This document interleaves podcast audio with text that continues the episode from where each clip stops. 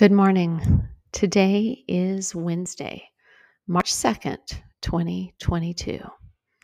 We gather in prayer before God, who has borne our grief and carried our sorrow. O Lord, let my soul rise up to meet you, as the day rises to meet the sun. Glory to God, the three in one, Creator, Redeemer, and Sustainer. As it was in the beginning, is now, and will be forever. Amen. Come, let us sing to the Lord. Let us shout for joy to the rock of our salvation. Remind yourself that you are in God's presence. Notice how God may be speaking to you today. Let yourself dwell on a word or a phrase that catches your attention or moves your heart. And let your heart simply respond to God in prayer.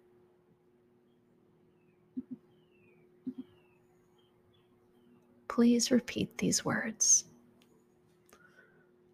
Lord, you are near to all who call on you.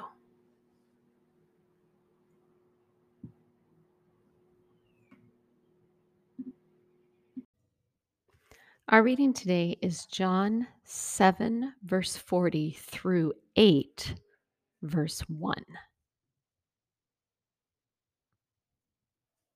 Several people in the crowd who had heard the words of Jesus began to say, "This must be the prophet." But others were saying, "He's the Messiah." Still others said, "Surely the Messiah is not going to come from Galilee.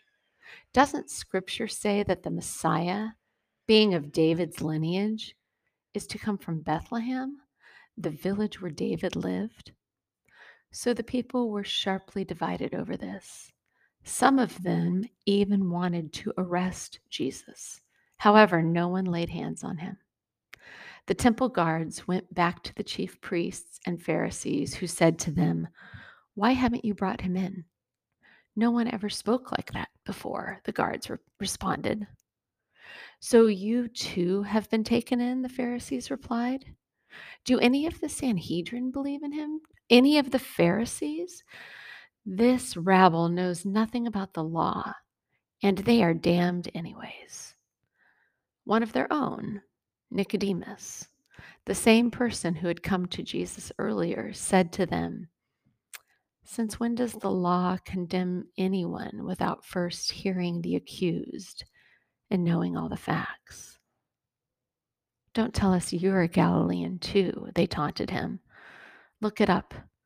You'll see that no prophet comes from Galilee." After that, everyone went home, and Jesus went out to the Mount of Olives. On Wednesdays, we pray for our communities, our schools, our neighborhoods, our hospitals and businesses and churches. We're all a part of many different communities on a very local level and on a national and global level. So I invite you now to hold one of those communities before God in a moment of silence.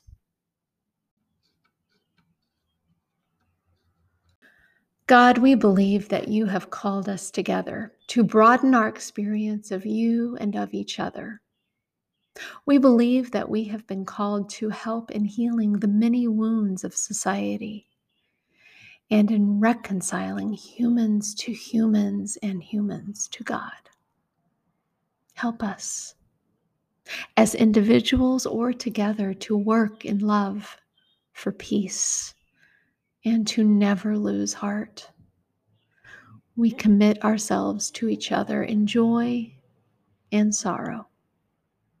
We commit ourselves to all who share our belief in reconciliation, to support and stand by them. We commit ourselves to the way of peace, in thought and in deed. We commit ourselves to you as our guide and friend. in the name of Jesus, who taught us to pray.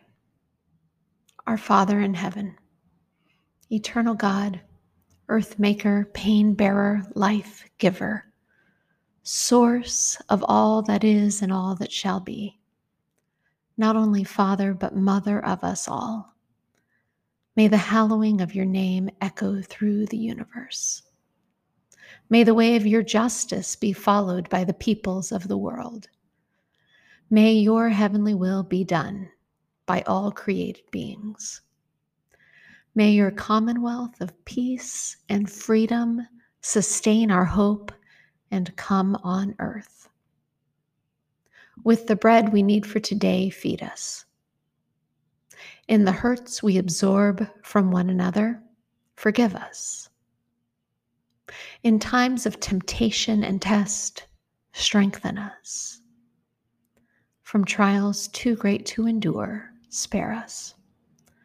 From the grip of all that is evil, free us.